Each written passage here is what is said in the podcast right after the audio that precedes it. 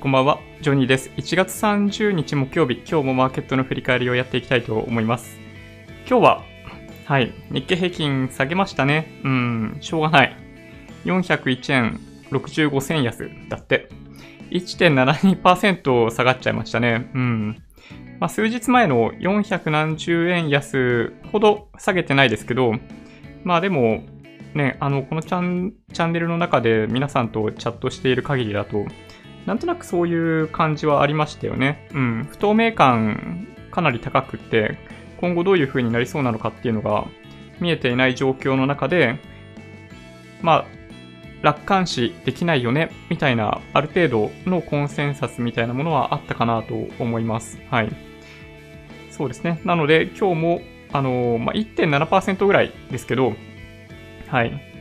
じりじりこうやって下げてって、2018年の10月から始まった下落相場は3ヶ月かけて、3ヶ月弱かけて 20% 下落しちゃったんですよね。というのもあるので、日々、ポジティブなニュースとネガティブなニュースっていうのが、出てくると思うんですね。今は基本的に全体としてネガティブな状態がある中で、ポロッポロッとポジティブなニュースが出てくることがあるじゃないですか。昨日の場合は、アメリカが中国便を、強制的に、取りやめる。今は航空会社ベースで運航するしないを判断してるわけですけど、政府はどうしようかってなってたのをとりあえず今は様子見るみたいなニュースがあったんで、ちょっとポジティブになってちょっと上がったけど、やっぱり冷静に今の毎日日々更新される感染者数、死亡されている人の数っていうのを見ていくと、やっぱり楽観的に取れる要素ないよねっていうのが現実ですよね。というのもあったので、そうですね、マーケットはなので、どんどん織り込みに行きますね。何を織り込みに行ってるかっていうと、マーケットが織り込みに行ってるものは、経済活動の停滞によるその企業収益の低下です。これ間違いないですね。ちょっとね、マーケットの振り返りをしながら、その辺をお話ししていこうかなと思います。今日は、振り返り、マーケットの振り返りに加えて、どうしても避けては通れない新型ウイルスの話ですね。連日いろんなニュース出てきているので、今日出てきたニュースをなんとなくさらっと、舐めるようにいきたいなと思ってます。で、それに加えて、昨日の夜、FOMC の2日目があったんで、その内容に関しても一応触れておこうかなと思いますね。無風だったんですけどね。で、あと、官報生命が新たに6万人対象に調査みたいな話とか、国と争っていた泉佐野市がどうなったかとかね。その他にも、業績発表が結構あったりするんで、時間のある限りお伝えしていこうかなと思います。どんな内容をお話ししようかと思っているかというのは、動画の説明欄に、記事の URL とかが貼ってあったりするんで、もし気になる方は、片手で一部それを開きながら見ていただけるといいかもしれないですね。このチャンネルではいつもマーケットの振り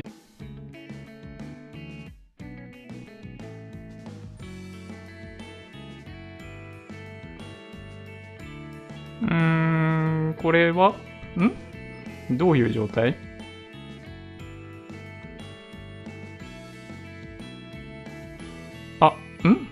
一応つながってる？かろうじてつながってるかな視聴者数激減しますね。復活したかもしれない。生きてる。ちょっとでも OBS も怪しいですね。多分ね、これローカルのネットワークが多分切れたんですよ。で、OBS もぐるぐる回っている状態になっちゃった。ちょっと一瞬 OBS 再起動してみていいですかね。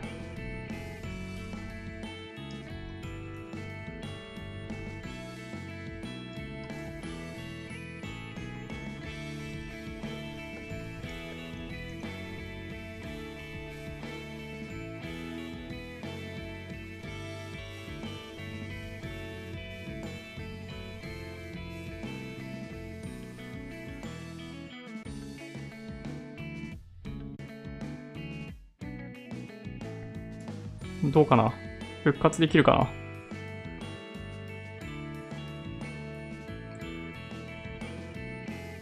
ちょっと復活に時間がかかっているかもしれない。もしかしたら、あ、大丈夫かも。すごい挙動怪しかったですね、今ね。あれ、でも何かがおかしいな。あ、大丈夫かな。おそらくありがとうございます。多分ですけど、ローカルのネットワークが切れて、無線 LAN つながってるんですけど、Wi-Fi つながってる状態だったんですけど、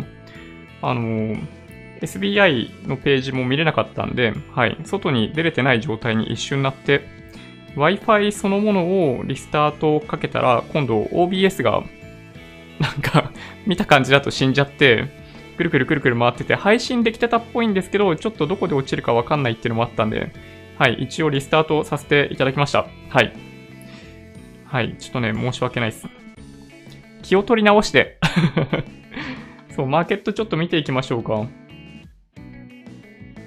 いや、今日はね、かなり感じ悪いですよね。言い方が雑で申し訳ないんですけど、22,977 円75銭、401円65銭安、マイナス 1.72% ということで、大幅安だったんですけど、その先ほどお話ししたように数日前の400何十円安の日よりも感じ悪いです。で、感じが悪いっていうのは何かっていうと、もう午前中から午後にかけての下げっぷりがすごいんですよ。この日中の動き見ていただけるとわかるんですけど、もう一直線に下がってるっていうね。はい。これが、はい、結構ビビりますよね。うん。こんな一日でした。うん。なんか買いに向かっちゃうとダメですね、これはね。うん。なんだっけ、落ちる短剣を掴むな、拾うな、掴むなみたいな言葉もあったりしますよね。うん。まあでもね、みんなが掴んでいない家中の栗は、なんか取りに行ってもいいような気がしなくもないですけど、はい。今日のタイミングでは、やっぱそれをね、取りに行ってはいけない相場な気がします。これ、日足のチャートを見るととてもよくわかるんですけど、長い陰線ですね。はい。これね、もうすべてを台無しにしてしまうような陰線が、出てしまって、この終値っていうのがいつ以来かっていうと、11月の頭ぐらいですかね。うん。の水準にまで戻っちゃいました。はい。非常にね、残念ですね。25日移動平均線、5日線はもちろん、25日移動平均線も下に傾いていて、もしかすると50日移動平均線、これ、見る限り横ばいですけど、下がってきている可能性もありますね、これね。うん。いや、本当に、これはね、参戦してはいけない相場な気がしますね。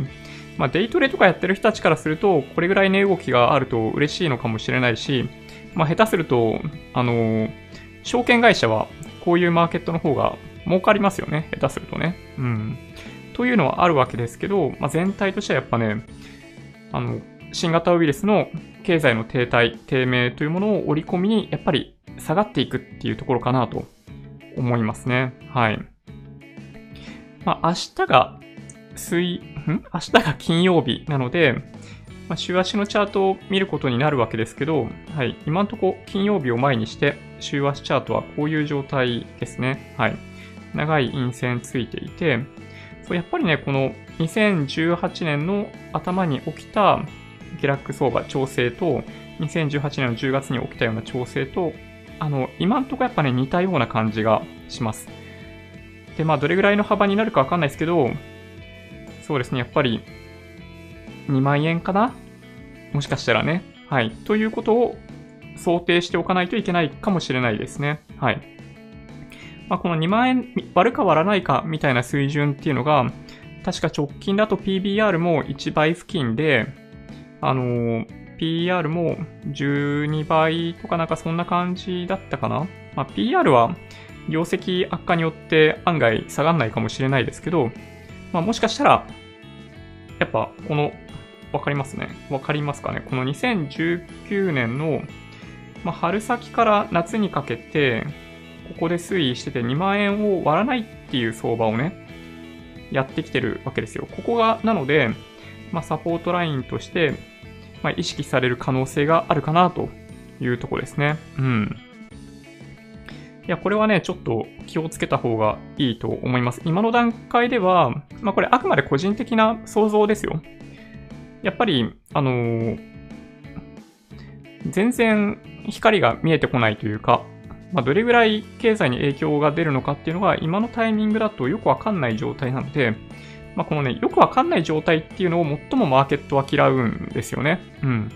ある程度、これぐらいダメージがありますとかね。それがかなり悲惨なものであったとしても、ある程度それが見込めると、そこまで売り込まれたら、その後はどちらかというと回復に向かうんですけど、今はそれがね、見えてこないタイミングなんで、どうしても、不透明感から、過剰に売られる、オーバーシュートをしてしまう感じがしますね。はい。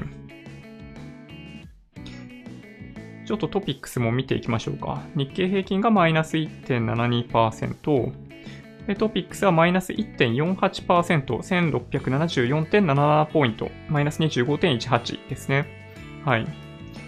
これ同じく週足で見てますけど、週足で見る限り、やっぱり似てますよね。2018年の頭と、2018年の10月以降。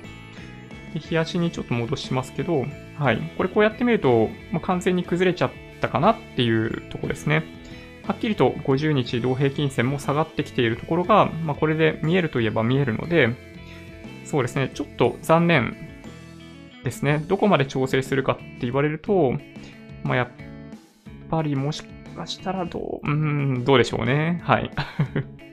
あんまり悲観的なことを言ってもしょうがないので、明日急に、なんかね、新たな感染者数が少なくなるみたいな可能性ももちろんありますよ。一応なんかね、そういう部分をお話ししておかないといけないかなと思ってて、今、全体的にものすごい悲観的なニュース流れまくりますよ。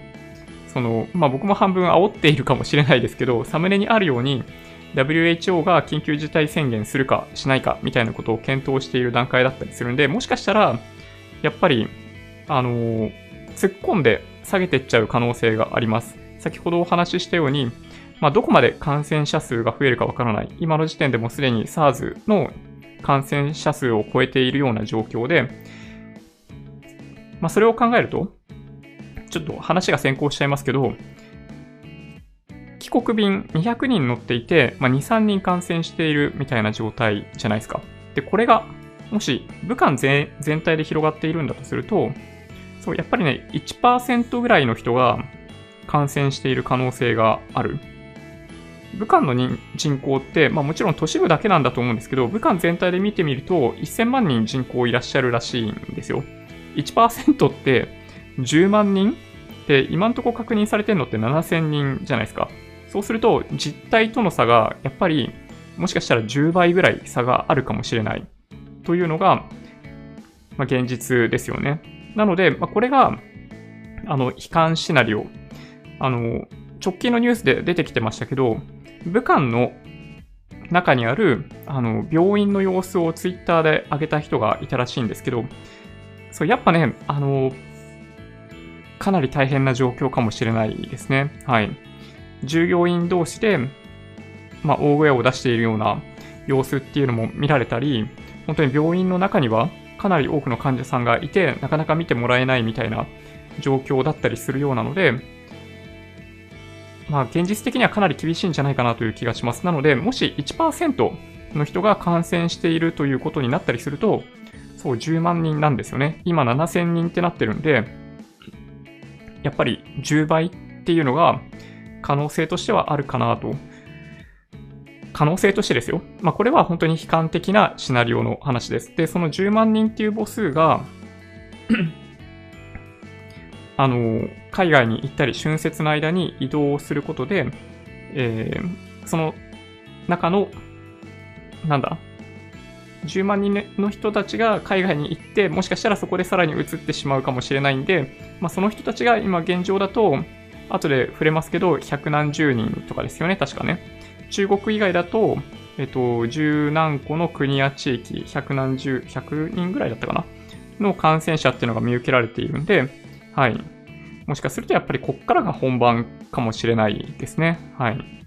というのが現実になってくる可能性があるというのを先に悲観的な話をしました。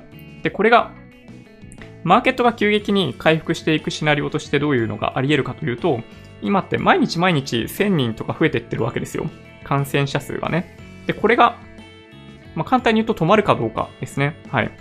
国内の感染者が、今って毎日毎日出てきてしまっている状況ですけど、それが止まるとか、中国国内の感染者数が毎日1000人だったのが、500人ぐらいになったりとか、300人ぐらいになったりとかっていうのが見られたタイミングで、それは今中国政府だったり世界各国がやっている封じ込めの施策っていうのがうまくいっているということを示すので、それが分かった瞬間はものすごい勢いで戻す可能性があるかなと思います。はい。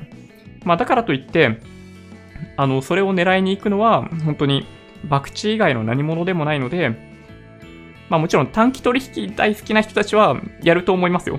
やると思うんですけど、僕らはどちらかというと、やっぱ10年後、20年後、30年後の資産をどういう風に増やして、まあできれば今と同じような生活をその時にもできるようにしたいみたいな思いがある感じなんで、超長期投資っていう観点でいけば、まあそこをなんか無理してリバウンドを取りに行くみたいなことをする必要はないかなという気がします。はい。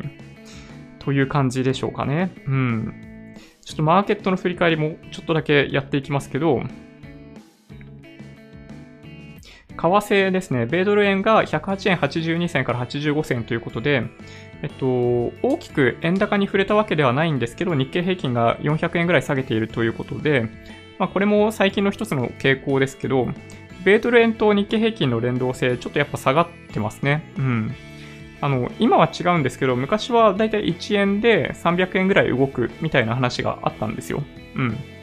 そう。だけどね、最近はあんまり傾向がないというか、まあもちろん関係ないわけではないんですけど、はい。まあさほど動かなくなってきましたね。うん。はい。日足のチャートで見ていても、まあ円高に行きそうにも見えるんですけど、まあ多分そんな簡単にはいかないですね。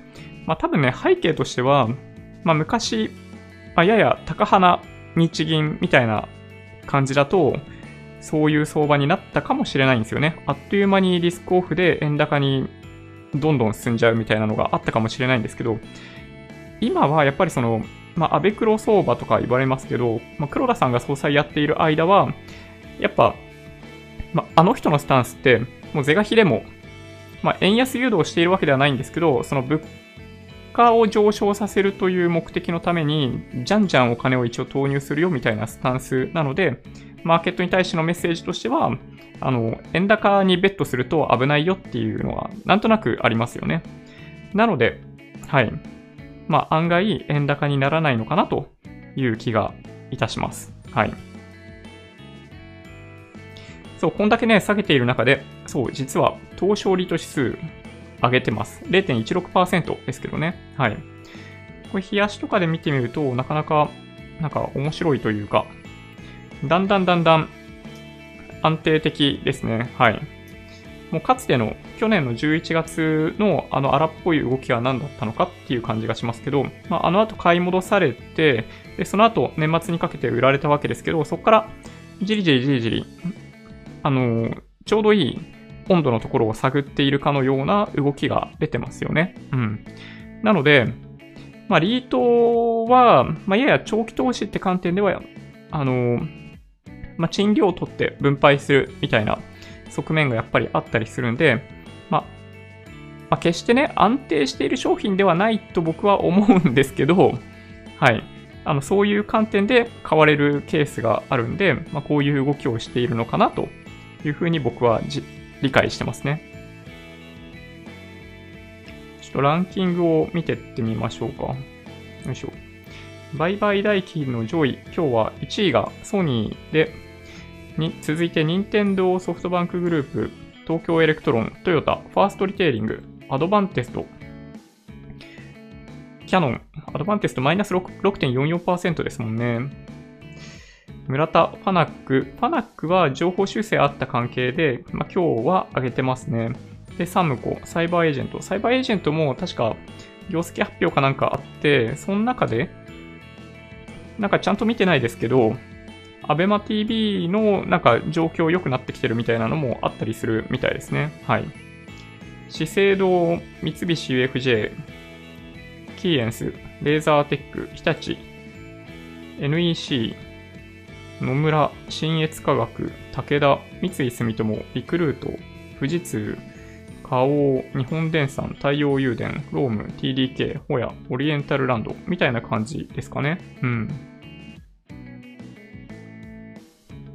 いや、激しいですね。今日はちょっと売られっぷりがすごいですね。うん。そう、こんな感じでした。ちょっとね、もうちょっとだけマーケットの数字見ていきますけど、JPX で東証一部出来高見ていくと13億6000万株。売買代金は、やっぱり、値動き荒かったんで膨らんでいて2兆5000億円ですね。値上がり296、値下がり1819、変わらず40ということで、ほぼ全面安みたいな相場になったかなと思います。新高値銘柄数が、それでも32実はあって、新安値銘柄数は、そうですね、おとといと同じような水準、89銘柄ですね。で、新高値、新安値取っている銘柄、ちょっとね、見ていっても、どうかなみたいな感じですけどね、今のこの状況になってしまうと。ただ、そうですね、新高値取ってる方で、やっぱ繊維が入ってますね。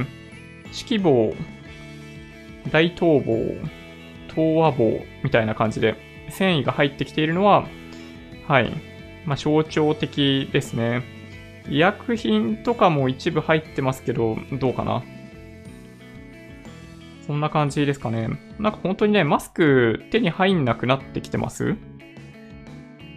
なんかあんまり、なんかもともと在庫がうちにはあったんで、このタイミングで購入するみたいなことをしてないんですけど、なんか、ね、一部からは消えてる?マスク消えてるみたいな話が若干ありますね。マスクは、感染を防ぐためにはあんまりね、効果ないらしいんですけど、あんまりね、ゼロじゃないですよ、もちろん。あんまり効果ないらしいんですけど、なんだろうな。これね、理解をちょっと間違えると まずくって、マスクそのものによって、その菌を防ぐことっていうのは、難しいんですよ。だから、なんだろう、マスクって隙間だらけだし、結局入ってきちゃうんですよ。飛沫感染しないかって言われるとする。多分ね。で、ただ、マスクした方がなんでいいかっていうと、予防っていう意味でなんでいいかっていうと、人間は無意識にものすごい回数、目、口、鼻を触りまくってるんですよ。一日中。で、それを防ぐことができるというふうに僕は理解してます。マスクをしているときはね。いくら触ったって口の中入んないじゃないですか。なんかこうやって僕喋ってても、目かいたり、鼻、むずむずさせたり、口触ったりとか、たまに僕自身もやってるぐらいなんで、ものすごい数を人間はやってるんですよ。だからマスクはその飛沫感染みたいなものを防ぐことができるかって言われると分かんないんですけど、どちらかというと、そういうのを防ぐために、効果あると思います。で、もう一つは、もし自分が感染していた場合に、それを周りに飛び散らかせないというか、咳とかくしゃみをしたときに周りにばらまいてしまうということをある程度防ぐということができるので、マスクは重要かなと思います。今回、いくつかニュースで出てきてますけど、やっぱね、症状なくっても感染しているケースがあるみたいですね。はい。ちょっと後でまたニュースでお話しします。ちなみにね、くしゃみをするときの、正しい方法っていうのかなんかわかんないけど、手で、こうやって押さえるんじゃなくって、こうじゃなくて、正しくは、こうが、正しいやり方らしいです。はい。じゃないと、なんかあんま意味ないらしいですよ。だから、この状態でくしゃみとかをするみたいなのが、いいらしいですよ。はい。日経平均 PR。そうですね。じりじり下がりますね。株価が下がるに従って PR 下がるんですけど、14.05 倍、PBR1.13 倍ですね。はい。で、直近だと、2019年を振り返ってみると、PBR1 倍付近まで行っているところがあって、それが、2万円攻防のタイミングなんですよね。はい。なので、やっぱね、そこですよ。安くなるとしたら。で、そこがやっぱりその 24,000 円から見ると、20% ってわけじゃないですけど、それに近い割合で下落をするということを示しているんで、やっぱ意識されるんじゃないかなという気がしますね。はい。PR は今14倍だったりするわけですけど、株価が下がっていけば下がっていくほど、PR 上昇します。だけど、今回各社から発表されている業績見ていくと、やっぱりね、今の足元の状況を織り込んだ形での業績予想を出しているわけではないところがほとんどなので、それを考えると、そうですね、PR はどんどん下がっていくように見えるんですけど、3ヶ月後とかにもしかしたら、また次の四半期分の業績出てくると、PR 一気に上がっちゃうみたいなのももしかしたらあり得るんじゃないかなっていう気がしますね。だからPR はね、そういう意味ではあんま当てにならないですね。はい、こういうタイミングでは。で、ビットコイン、そう101万6000円で今取引されてますね。はい。昨日とあんまり変わっていないかな、水準としては。はい。そうですね。比較的順調というか堅調に値を保っている。ビットコインですね。はい。やっぱね、資金がこういうタイミングでは入ってきやすいのかなという感じに見てます。はい。もしかしたら金も上がっているかもしれないですね。うん。そんな感じでしょうかね。ちょっとコメントを見つつ、ニュースの方に行こうかなと思います。結構すでにコメントをいただいてますね。最初、配信トラブルもあったので、それでコメントいただいてますよね、多分ね。はい。こんなこともあろうかと、覗く日本。全世界株式の覗く日本ですよね。はい。MSCI の、ワールドなんとかインデックスエクスクルーディングジャパンっていう指数があるんですけど、それに連動する商品を、買っとくと、日本がいくら下がってもみたいなのはありますね。うん。オーストラリアの火災って日本の面積の3分の1の森林が焼けたと今更知りました。なんて年なんだ、2020年。そうなんですよ。ちょっとね、何ができるのかわかんないですね、もはやね。うん。F1 の開幕戦オーストラリアグランプリもどうなんだみたいな話若干ありますよね。うん。そうなんですよ。相当な動植物がダメになってしまっている、死んでしまっているみたいな話があったりするんで、そう、オーストラリアはどっちかというと火災の方がやばいですね。うん。そろそろ買いですね。株は単純、みんなが恐怖におののいているときに買い、陶酔状態のときに恐怖を覚えて売ればいい。そうですね。はい。そうですね。ちょっと言葉を忘れちゃいましたけど、有名なのが、絶望的になってる時に、とにかく、そこがむしろどっちかっていうと底値なんですよね。で、買って、ちょっと忘れちゃったな。いっか。買うところから、底値のところの状態から上がってって、今コメントいただいているような、陶酔状態。幸福感の中で相場が終わるみたいなね、格言みたいなのがあるんですよ。はい。もしかしたらでもこれのことかな？うん。昨日検査拒否した2人、やっぱり検査してって言ってますね。何なの？うん。ちょっとね、そういうことがね、ありますよね。どうしても。2人もね、やばいと思ったのかもしれないですね。うん。だって、ね、自分が原因で移しちゃうかもしれないし、政府としてはできるだけ人と接してほしくないと思っているにもかかわらず、検査拒否して帰っちゃうとかね。はい。やっぱ、おそらく日本中からブーイングあったと思うんで、まあそれに耐えられなくなったんじゃないかなという気がします。はい。まあでもね、200人とかいたら、まあ、2人ぐらいいますよね、多分ね、こういう人ね。うん。でも良かったなと思います。まだ買いポジ増やすのは早すぎ。まあね、ちょっとね、まだわかんないですからね。はい。ですね。で、配信トラブルがあって価格と価値の差を見極める。うん、確かにね。まあ、それがね、難しいんですけどね。僕は今年から日本に投資をやめてるので、まあまあって感じ。ああ、なるほど。そうなんですね。落ちるナイフを拾うな。そうだ。落ちるナイフ状態。そうですよね。小型が売られている。東証リート指数。ああ、ね。リートは上がっているっていうのがね、特徴的ですよね。そろそろ日銀の出番か。まあ、日銀多分、わかんないな。見てないですけど、買いに入ってるんじゃないかなという気はしますけどね。うん。まあ、おそらくね。うん。逆張り派には祭り。逆張り派には祭りとも言えますけど、うん。ちょっとまだ怖いなと僕は思いますけどね。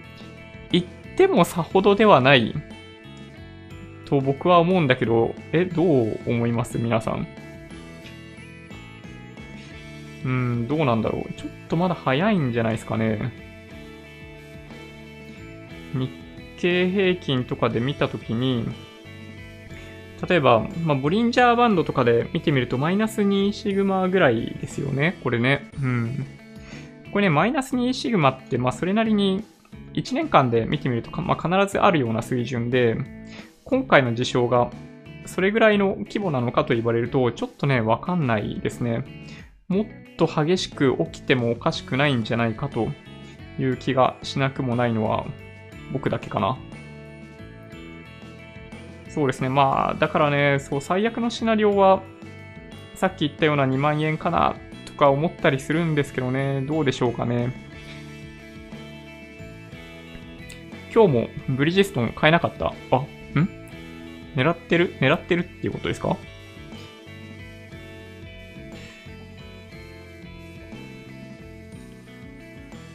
ブリヂストン5108ブリヂストン。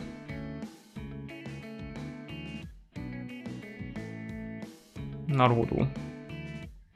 デイトリなら空売りタイムですね。まあね、今日みたいな相場は本当にまあ、順張りで勝負するデイトレの人たちは、ね、午前中から午後にかけて、ね、すごいですよね。うん。あんなに分かりやすい一直線なのも珍しいなと思いますもんね。うん。リーマンショックは発生から約半年後に底値をつけ上昇に転じました。つまり、まあそうですね、リーマンショック、まあそうですね、まあいろんなのがね、あの時は発生してるんですよね。まあ、リーマンショックに至るまでに、そもそも半年ぐらいあるんで、サブプライムローンわーって言い始めてからリーマンショックが起きるまで結構時間が経ってるんですよね。うん。いやー、まあだからね、まああの時とは違うといえば違うんですよね。うん。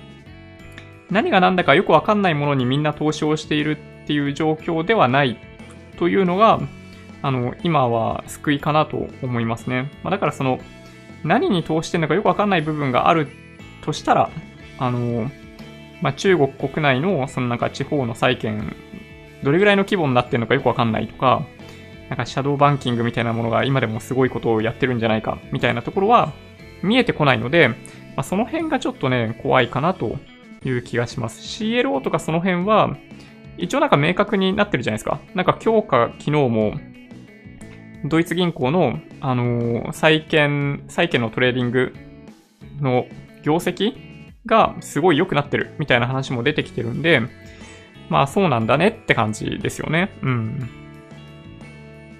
とりあえず、2月3日までは様子見。ああ、なるほど。節分までってことですかね。やっぱデイトレは怖いな。高く売って安く買い戻す。いやー怖いっすよね。いやーちびっちゃいますよね。うん。デイトレなんて怖くてやってらんないっすよ。そもそもね、売りで儲けるっていうのはやっぱね、かなり怖いと思います。うん。まあ何度もこのチャンネルでお話ししてますけど、株の場合、なんだろうな。買いと売りが 50% ずつの勝率じゃないんですよ。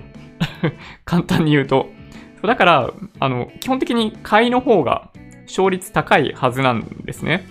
株価って長い目で見ると上がっていくから。物価も上昇してるし、経済成長とかもあったりするんで、長期的に見ると上がっていくはずなんですよ。だから、買いでいくべきなんですよね。基本スタンス。だけど、勝率が高くない売りで儲けるっていうのは、やっぱね、そういうのに反して、勝負をしに行くということなので、そう、本当にね、結構怖いと思いますね。うん。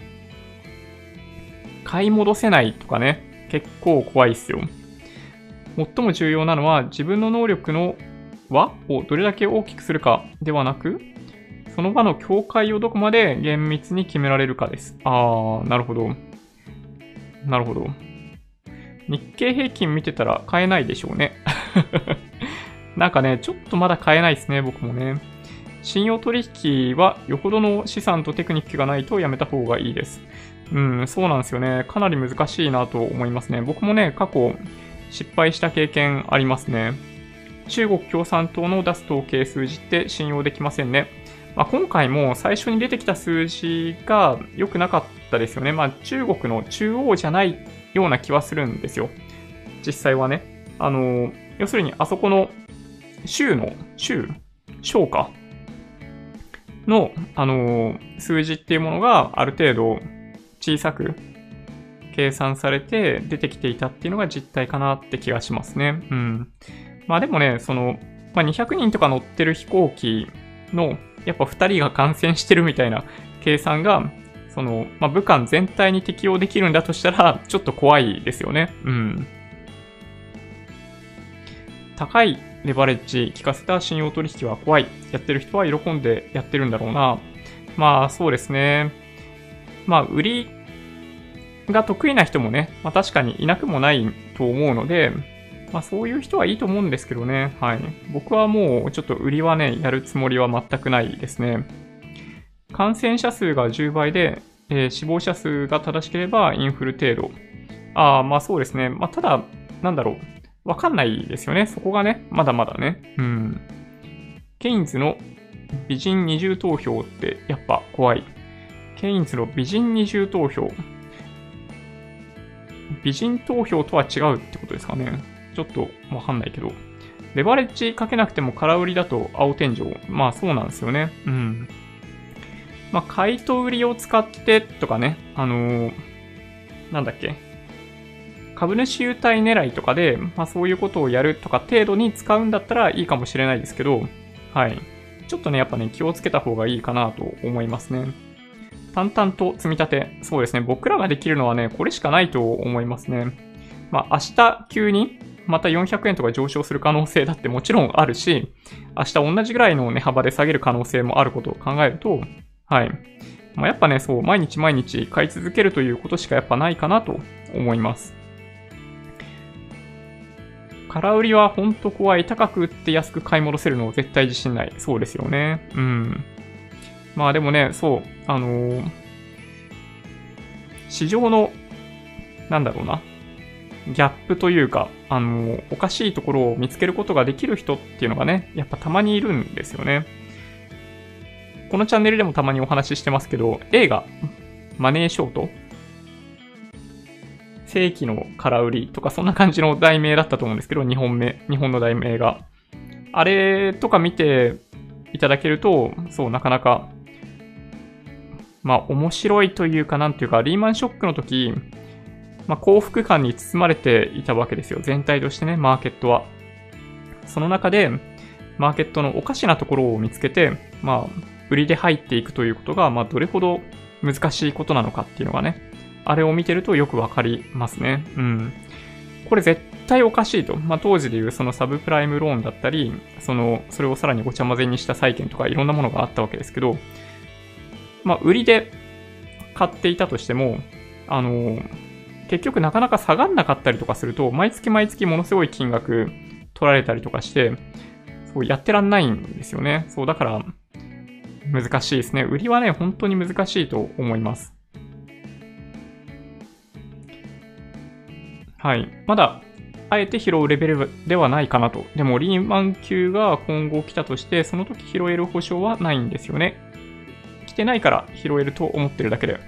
うん、そうですね。おっしゃってる通りだと思いますね。その時になると、そうやっぱね、買えないかもしれないと思いますね。僕自身も。そう、だからね、うん、やっぱりね、まあ、あんま狙わない方がいいと思います。はい。ずっと機械的に買い続けるの方が正しいと思いますね、やっぱり。個人的には円高の方が嬉しいんですけどね。なるほど。まあ、円高はね、円高で、なんだろうな。まあ、輸入とかメインでやっているところの企業にとっては悪くない話だったりするんですけどね。うん。まあ、だから今となっては、本当は円安、円高でそんなに株価に影響を出すっていうのはちょっと変な感じするんですけど、まあ昔からの名残みたいなところもあるかもしれないですね。直近3年程度の J リートの1月は高値がつく傾向があります。つまりこれはアノマリー通りになります。お、なんと。そうか、そういうことなんですね。そうか。ビットコインも、100万から様子見のように、そうですね、動かないですね。うん。まあちょっと様子見ですね。みんなね、どうなるかが分かんなくって迷っている感じがしますね。なんかそういう意味では本当にリスクオフに行かないといけないときって、株が下がって何かが上がるとかじゃなくて、全部下げるときあるんで、気をつけた方がいいと思いますね。なんかその、株のヘッジのつもりでなんか買ってるとかね、そういうのやってても、リーマンショックとかそういうのを見てると分かるんですけど、全部下げるときは全部下げるんで、はい。まあそういうのも一応頭の片隅に入れといた方がいいんじゃないかなと思いますね。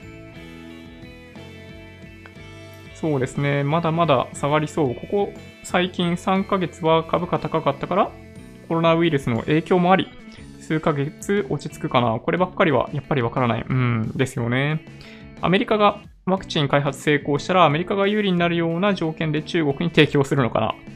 まあどうでしょうね。それはね。まあでもやっぱりね、半年1年かかるみたいな話がありますけどね。台湾人が日本に中国人が多いから出張に来るのを警戒してました。ああ、そうなんだ。なるほど。培養に成功した。うん、らしいですね。ちょっとね、僕もそのニュースは見ました。ダイソーにありましたよ。気休めですね。まあないよりかはってところはありますね。はい。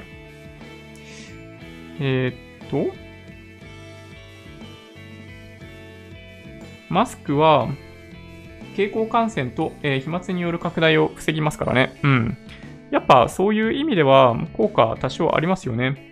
右肘、左肘交互に見て。これやっちゃうからね。うん。こんばんは。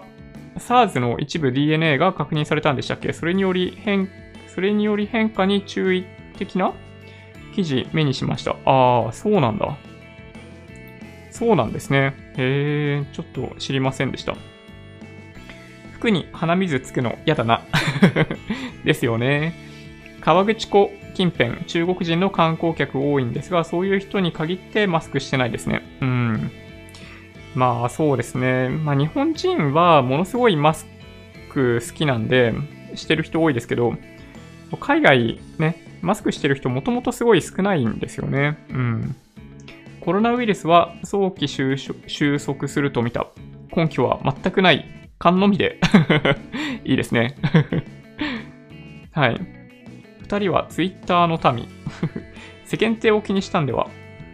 身の危険を感じた。うん。とっぽい人だったんだろう。ちょっとなんか気になるな。WHO の緊急事態宣言を再検討してますが、海外の記事では WHO は中国に屈していた情報も出るくらいですし、もはや世界機関系は終わってます。ああ、なるほど。じゃあ、本来であれば、緊急事態宣言を出さないといけないような水準にあるかもしれないけど、WHO の資金源が中国だったりすると、それが発令されない、宣言されないみたいなことがあるってことですかね。さすがに首相まで残念って公言されたら居場所なくなっちゃいますよね。検査拒否。まあね、確かにね。今は手を出すのは、はい、逆張り初心者かも。ちょっと早すぎるかもしれないですからね。厳しいお言葉ですが、居場所なんてなくとも良いと思いますかね。検査拒否した人たちは一種の自然災害規模ですし。うん。まあでもね、そう、そういう人たちをね、ゼロにはできないっていうね。まあそういう人たちが必ずいるという環境の中で、まあ法治国家日本でできることってなんだろうっていうのはちょっとね、思っちゃいますね。こんばんは。日本人は過度に反応しすぎですよね。一般の日本人は今まで通り規則正しい生活をして免疫力を上げる対策をしていれば大丈夫かな。そうですね。基本的にはそうだと思いますね。なので、まあ、できることっていうと、まあ、いつもお話ししているような対策と、まあ、例えば、出勤時間をちょっとずらして、満員電車をちょっと避けるとか、まあなんかそういう感じじゃないですかね。人が集まっているところを避けるみたいなことは、結構やろうと思えば容易にできるので、まあそれをさせてくれる会社がいいな。うん。下手に動くと損する気がするんで、今まで通り投資信託、定期積み立てします。そうですね。大体、個人投資家の多くは、取引回数が少ない人ほど儲かっているというような噂もあるんで、ちょっとデータのソースがないんではっきり言えないですけど、はい。あんまり売買の数が増えるとどうしても損をしやすいんじゃないかなと思いますね。日本ではリーマンショックですが、海外ではサブプライムショックですからね。サブプライムショックが来た後にリーマンが破綻したのが真実。そうなんですよね。まあ、あの時も救済されると思ってましたからね。直前まで僕も。多分みんな思ってましたよね。他の金融機関と同じようにリーマンも救済されるんじゃないかと思ってたら、破綻しちゃったんですよね。はい。その瞬間に、なんかいくつかの種類の債券に関してはもう値がつかないみたいな状態になっちゃったんで、はい、パニックでしたね。うん。だラストリゾートとしての中央銀行が、機能しなくなった瞬間でしたね。あの時ね。うん。はい。ブリヂストン今日買っちゃった。なるほど。よくわからない時は、投資買っといたらいいんでは。うん。確かに。そうですね。インデックス投資はね、やっぱね、硬いですよね。そういう意味でいくと。信用取引を極めれば、上げ相場でも下げ相場でも儲かるのが株の世界。大富豪なら絶対に負けないシミュレーションが。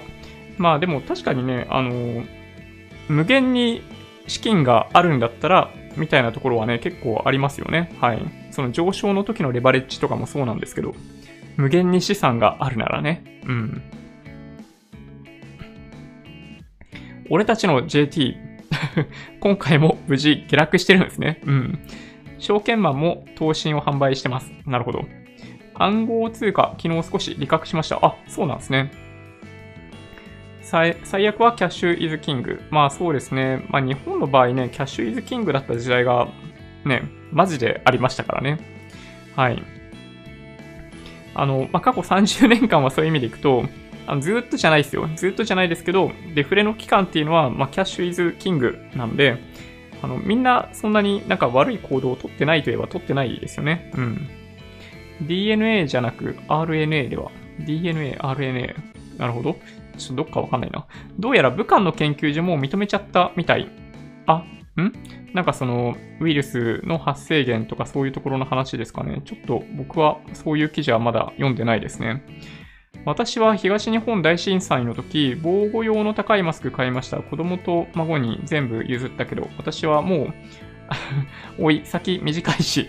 本当ですか？いやでもね、僕もね、1個ね、当時持ってましたね。1回だけ、ボランティアで、どこだったっけな？山形だったっけな？やばい、忘れちゃったな。お手伝いをね、しに行った時があったんですよ。で、その時の条件が、長靴だったり、なんかそういう準備を自分で全部して参加するというのが条件だったんで、そう、防護用の高い、マスクをね、僕もね、持ってましたね。うん。いや、本当にちょっと懐かしいですね。今後の株価によってはコロナショックという言葉が生まれますね。うん、ありえますね、本当にね。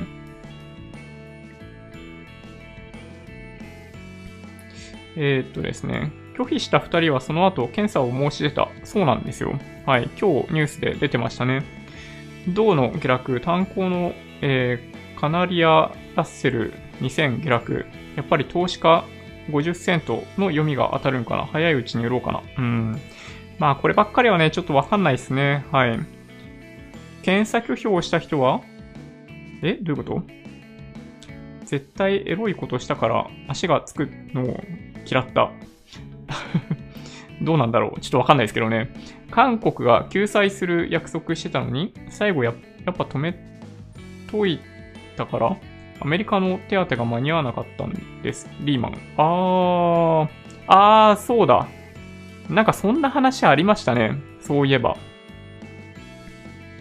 なんかね、懐かしい感じがしてきましたね。すっかりなんかね、やっぱね、忘れちゃうんですね。人ってね、10年経ったら忘れてしまう。そもそもコロナは風邪と区別できず治ってそう。日経1万まで俺は戦える。いいですね。強いですね。逆にこういうショックがなければ、右肩上がりになるインデックス投資は長期投資の最適解なのかも。まあね、確かに。武漢の研究所からのバイオハザードか、みたいな。もうそうですね。皆さんやっぱほとんど、まあこの話ですよね、やっぱりね。はい。ちょっとね、いくつかニュースいきますけど、さっといきますね。すでにもう触れちゃってるんで。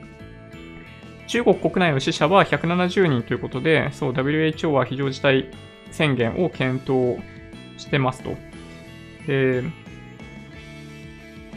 そうですね。もうやってんのかな？検討する会議そのものは始まっているような気がするんで、もしかしたら直近のニュースを見たら、そういった情報も出てきているかもしれないですね。そうですね。武漢から、ちょっとこれ、順番に追っていくか。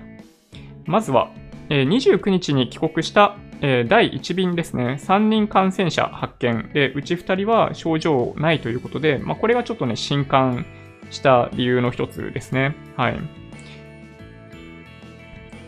その症状がない2人のうち1人は、ウイルスがかなり少ないらしいので、それはそうかなっていう感じらしいんですけど、その症状が出ていない2人のうちの1人は逆に言うと、ウイルスの量が、症状が出ている人たちと同じぐらいだったらしいんで、これがね、やっぱね、怖いなってとこですね。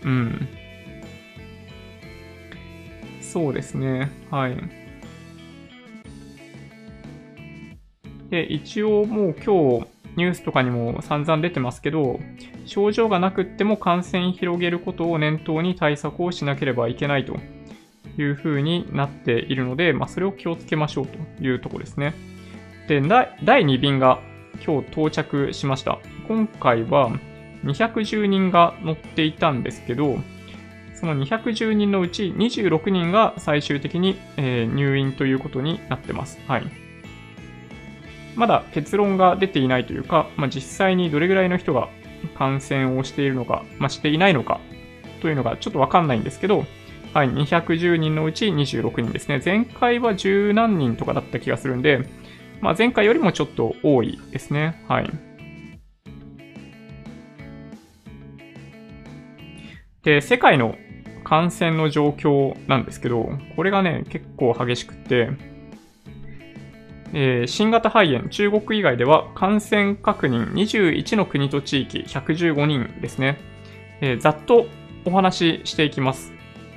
タイ14人、日本11人、香港、シンガポール、それぞれ10人、台湾、オーストラリア、それぞれ9人、マレーシア8人、マカオ7人、韓国6人、アメリカ、フランス、ベトナム、それぞれ5人、ドイツ、UAE、それぞれ4人、カナダ2人、ネパール、カンボジア、スリランカ、フィンランド、インド、それにフィリピン、それぞれ1人、ということで、21の国、地域、合わせて115人、ということですね。はい。いやー、本当にね、この中で、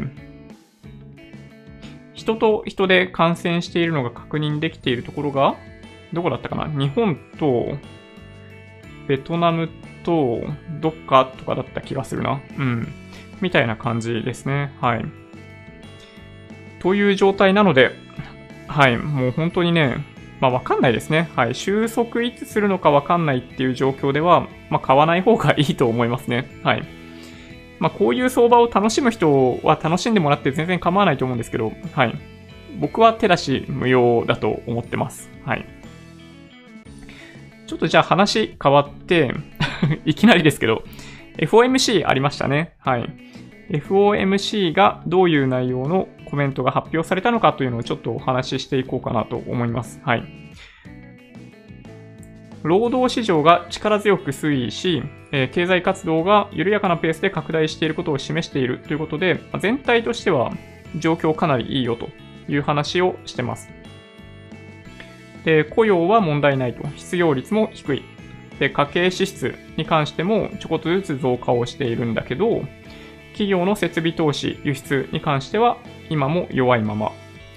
全体のインフレを見ていくと 2% を下回っていて、まあ、もうちょっと上がってほしいなみたいな感じですね。はい。で、まあ、それによって、まあ、今回、まあ、引き続きなんですけど、FF 金利、フェデラルファンド金利の目標誘導レンジ 1.5 から 1.75% にこれまでと同じように維持するということを決定したということなので、はい、引き続き変わらないということですね。はい。まあ、トランプさん的には、なんで下げねえんだよみたいな感じなのかもしれないですけど、まあ、妥当な判断かなと思いますね。はい。そうですね。で、まあ、今回のコメントを見る限り、FRB としても、これまで出てきている数字を見る限りではこうだよと。いう話をして政策の決定をしてます。なので、まあ、さっきもお話ししましたけど、まあ、FRB だったり各国の中央銀行っていうのは、まあ、ある種そのラストリゾートとしてやらなければいけないことはやるよという感じがちょっと見え隠れしますね。はい。前回の FOMC 以降に入手した情報から考えると今回は維持だよという風なメッセージです。なので足元で起きていることをによっては流動性を確保するために資金供給とかを行うんじゃないかなという感じがしますね。はい。で、ちょっとねニュース言っちゃいますけど、かんぽ生命6万人対象にさらに追加で調査へっていうのがねありましたね。で、過去に調査していたのと何が違うかっていうと、前は古い契約から新しい契約に切り替える際に顧客が保険料を20支払うなどをしていた事例を調べていたそうです。で、今回は多数の契約をしていたり、契約と解約を繰り返したりする事例を対象にする見込みです。いやーもうほんとね、いやー悲しいですよね。これ本当にね、このニュース悲しい気持ちになりますね。なんか、胸張って言えなくないですか？こういう仕事をしてますって。いや、本当にね、そういう自分がやっている仕事に胸を張れないんだったら、そう、やっぱね、生活にね、問題がないんだったらお金的に、やっぱね、仕事変えた方がいいと思いますよ。うん。正直ね。うん。いや、すごいね、悲しいなと思いました。まあでも本当にね、こうやって調査が広がっていくのは、まあ良いことかなと、はい、思いますね。何度も言いますけど、保険料って、準保険料と付加保険料というものがあるんですよ。僕もね、昔知らなかったんですけど、なんと本当にね、ライフネット生命が公開してくれたんですよ。もう何年も前の話になるんですけど。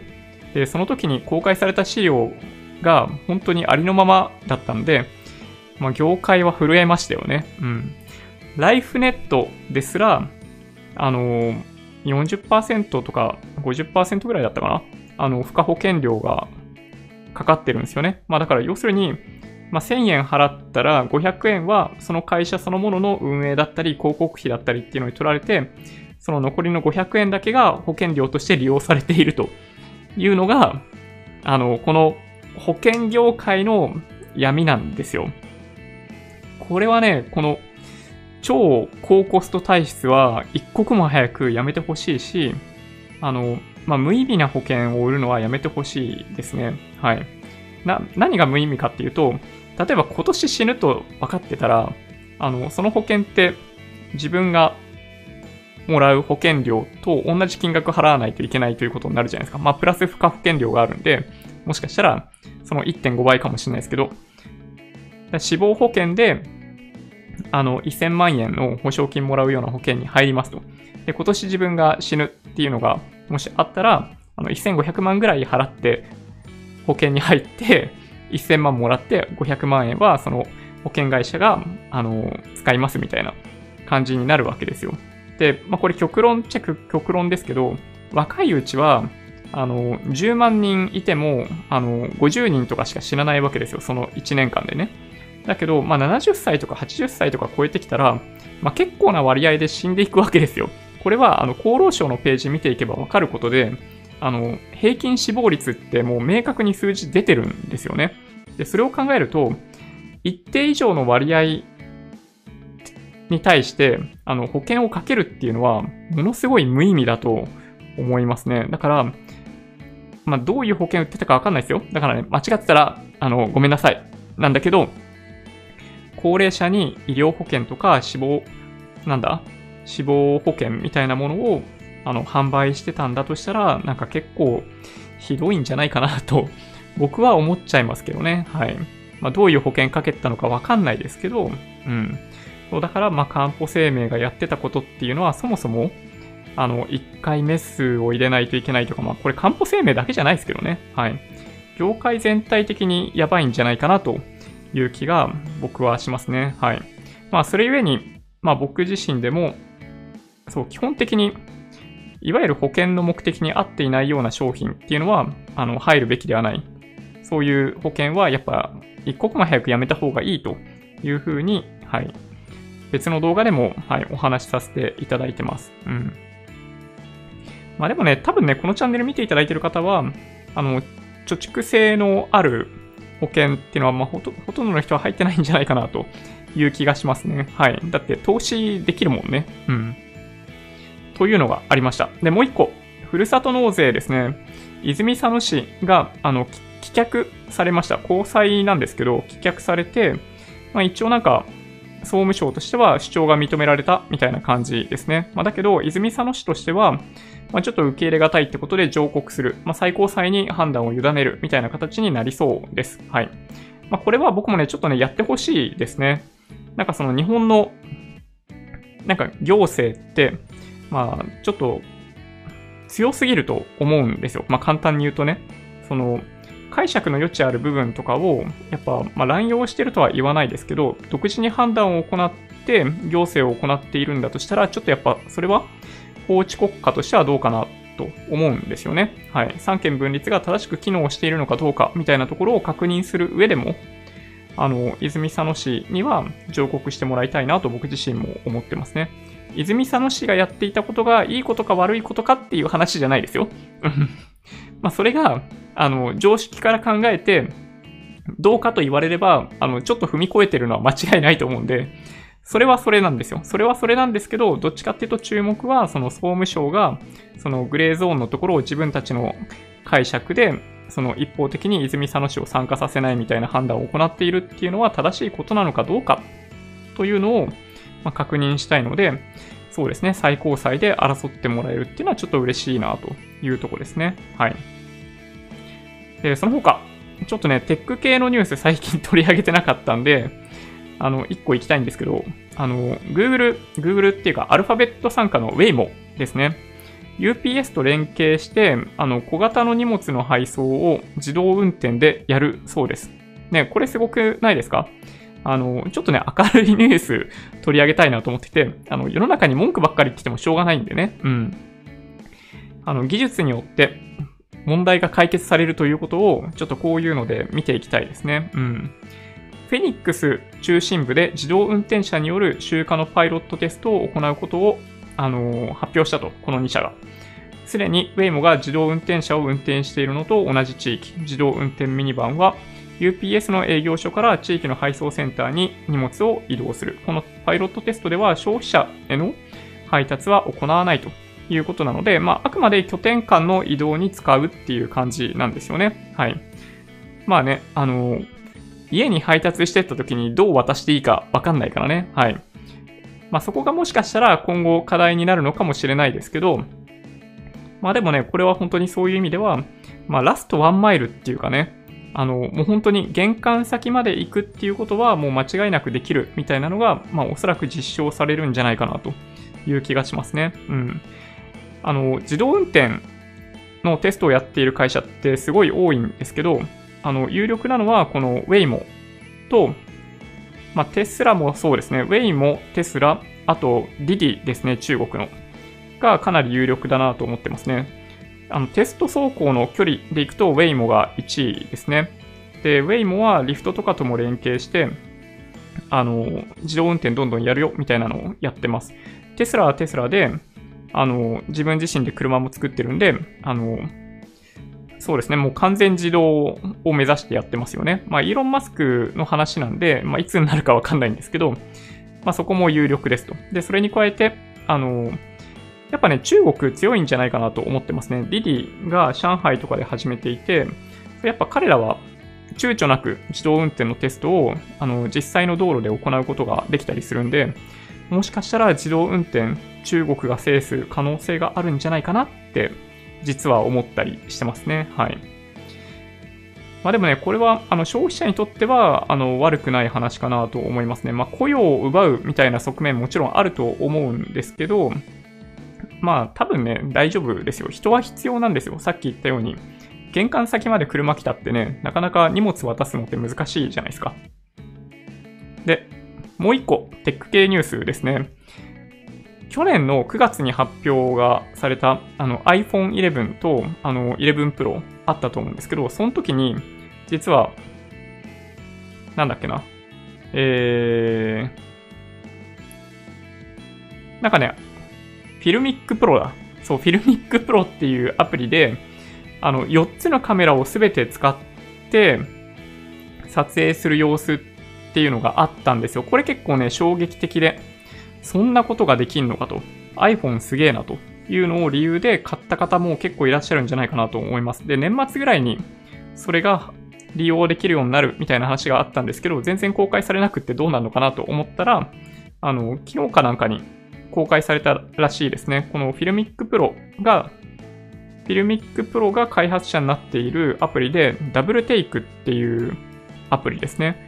これね、4つのカメラ同時に撮影することができるかと言われると、できないですね。ただね、2個でできるということなので、まあ、これ結構いいんじゃないかなと思いますね。これ Vlog の撮影をされる方にとっては、すごい良さそう。このダブルテイクっていうね、はい、ちょっと App Store で調べてみていただけるといいと思うんですけど、例えば僕が使ってる GU のジンバル使って、こっち側と、向こう側を同時に録画をするっていうのは、まあ、これまでできなかったことなんで、非常にありがたいですね。これまでね、大体ね、切り替えるんですよ。カメラを、インカメラとアウトカメラっていうのを、切り替えながら Vlog 撮影するみたいなのをやってたわけですけど、まあ、それをね、やる必要なくなるってことですね。うん。ダブルテイク。そうですね。まあ、あとは、まあ、業績発表ですよね。まあ、Apple が、業績実はすごい良くって株価上昇したよみたいなニュースはもうすでに1日前のニュースだったりするんですけど、URL ね、貼ってあります。はい。まあ Apple はね、まあちょっと本当に大丈夫かなっていうのは正直なところ思ってるんですけどね。はい。あとは Facebook、Microsoft も発表されてましたね。で、 Facebook はまあいろいろあるんですけど、広告事業がやっぱ好調で、まあ、増収増益ですね。で、マイクロソフトはやっぱり、クラウド事業がかなり調子よくって、まあ、それによる増収が大きいですね。Facebook のすごいのは、MAU がなんと25億人近くいますね。MAU25 億人ですよ。はい。ちょっとね、おかしいですね。はい。数字の感覚がわけわかんないですね。で、あとは、スターバックスの業績発表もあって、業績は悪くなかったんですよ。スターバックスが発表する業績自体は悪くなかったんですけど、中国国内に、まあ、ものすごいいっぱいお店出してるんですよね、スターバックスって。で、まあ、スターバックスちょっと高いよね、みたいなのがあっって中国オリジナルのなんかそのシアトル系コーヒー屋さんみたいなところが、まあ、実は人気だったりするんですけど、中国国内にあるその2000店舗のスターバックス休業するかみたいなのがあったりして、スターバックスはかなりダメージありそうですね。はい。というのがありました。はい。まあ、全体から見ると、やっぱりそのアメリカ国内の出店店舗数が相当多いので、まあ、そこまで、どうなんでしょうね。ちょっとわかんないな。まあ、今回のその新型コロナウイルスの影響ってところを考えると、まあ、Facebook とか Microsoft は大丈夫かもしれないですけど、Apple もやばいですね。はい。製造とか、製造そのものにもかなり影響が出る。消費もさることながら製造にも影響が出そうなので、そうですね、Apple とか Starbucks っていうのはちょっと影響大きいんじゃないかなという気がしますね。はい。で、あとまあちょっと昨日話せなかったんですけど、まあ LINE ですよね。で、LINE は、まあ、前回の業績発表で分かっていたわけですけど、やっぱね、LINE Pay やばいですね。はい。LINE Pay で、まあ、全ての利益を吹っ飛ばすみたいな状態になってますね。468億円の赤字みたいなのが、まあ、これ1日前の発表でしたけど、出てましたね。はい。まあ、こういうのが内部で分かっていたんで、まあ、PayPay も PayPay で分かっていたわけですよ。なので、まあ、彼らは、はい、一緒にやろうよっていう話ですね。はい。まあ、ただね、LINE はあんまり良くないんじゃないかなと実は僕思っていて、ですね。ちょっとでもなんか時間ないんだけど。まあ、決算補足説明資料なるものが、まあ、あるんですよ。はい。まあ、あるんですけど、ですね、月間アクティブユーザー数 MAU。これ見てみるとね、1年前と比べて、あれ、そんな増えてないね。これちょっとね、気になりましたね。そう。でね、例えば、この日本、台湾、タイ、インドネシアってこれ出てるじゃないですか。MAU の数ね。で、まあ、日本増えてますよ。で、台湾増えてない。で、タイも、まあ、増えてるけどね、数字上ね。で、インドネシア減ってる。そう、これね、LINE 大丈夫かと思ったんですよね、これね。うん。どうでしょうね。はい。で、売上収益とか見ていくと、まあ、基本的には、まあそうですね、ここにあるように、まあ広告ですよね、メインはね。そう。まあでもね、LINE の広告のやり方、僕はね、あんまり好きじゃないですね。ちょっと出し方が、なんか嫌じゃないですか。ちょっとクールな出し方ではないと言ったら変なんですけど、まあそういう感じはね、ちょっとしますけどね。はい。そうですね。あとね、気になったのはどの辺だったかな。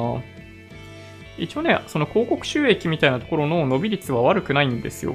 ここにあるようにプラス 16.5% なんで悪くないといえば悪くないんですけど、ちょっとね、今の LINE の状況からすると、この広告収益の伸びっていうのはむしろ物足りないと思いました、正直言って。うん。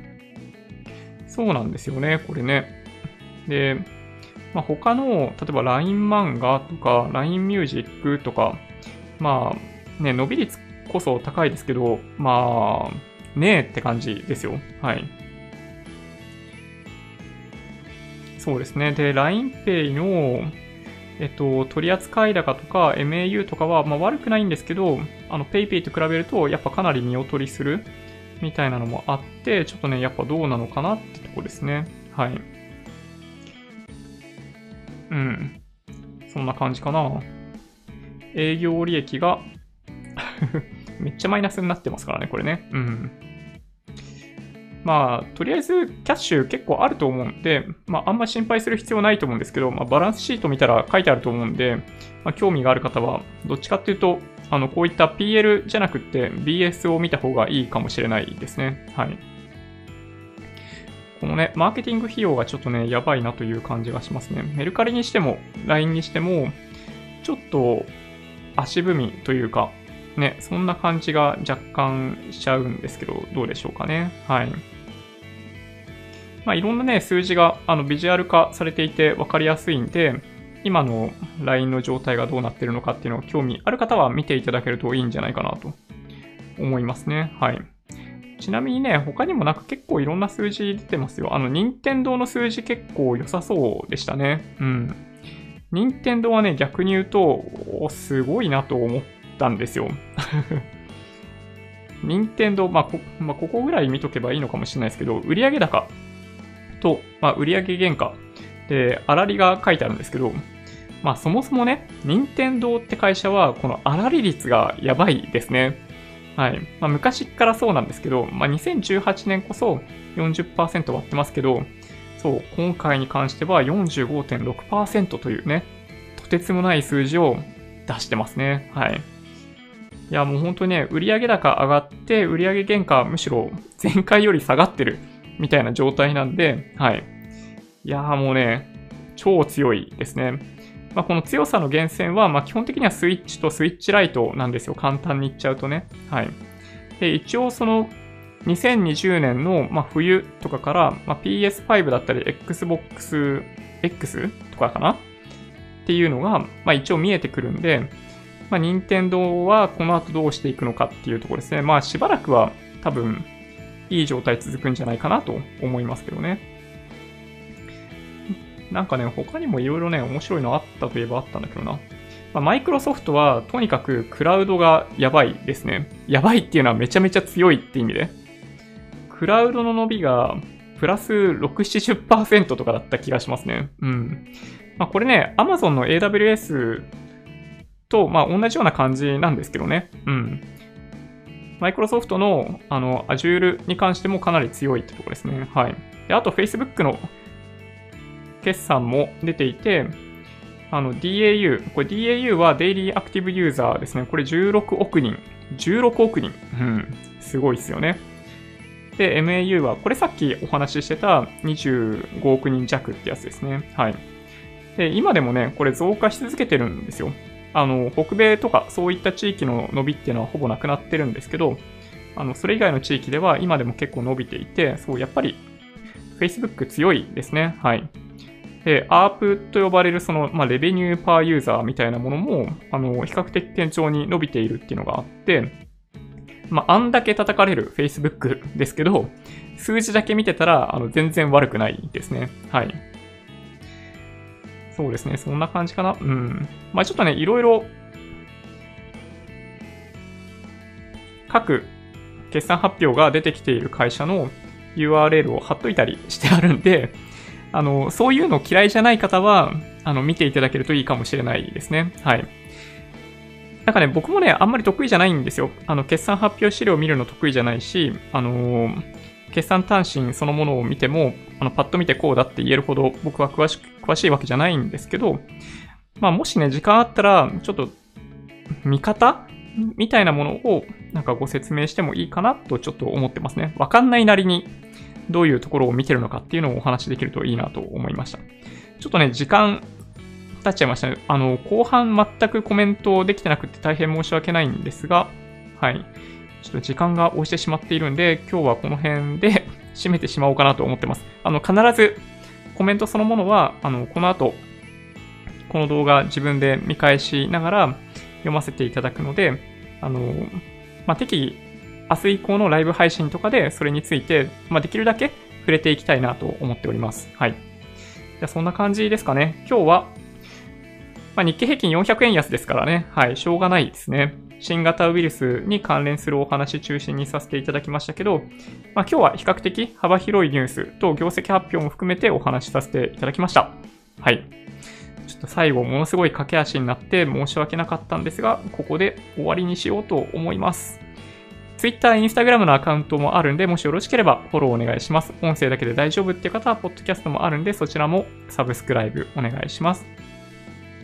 もし、今日の動画が良かったって方は、高評価ボタンをお願いします。合わせてチャンネル登録していただけると嬉しいです。それでは、ご視聴ありがとうございました。バイバイ。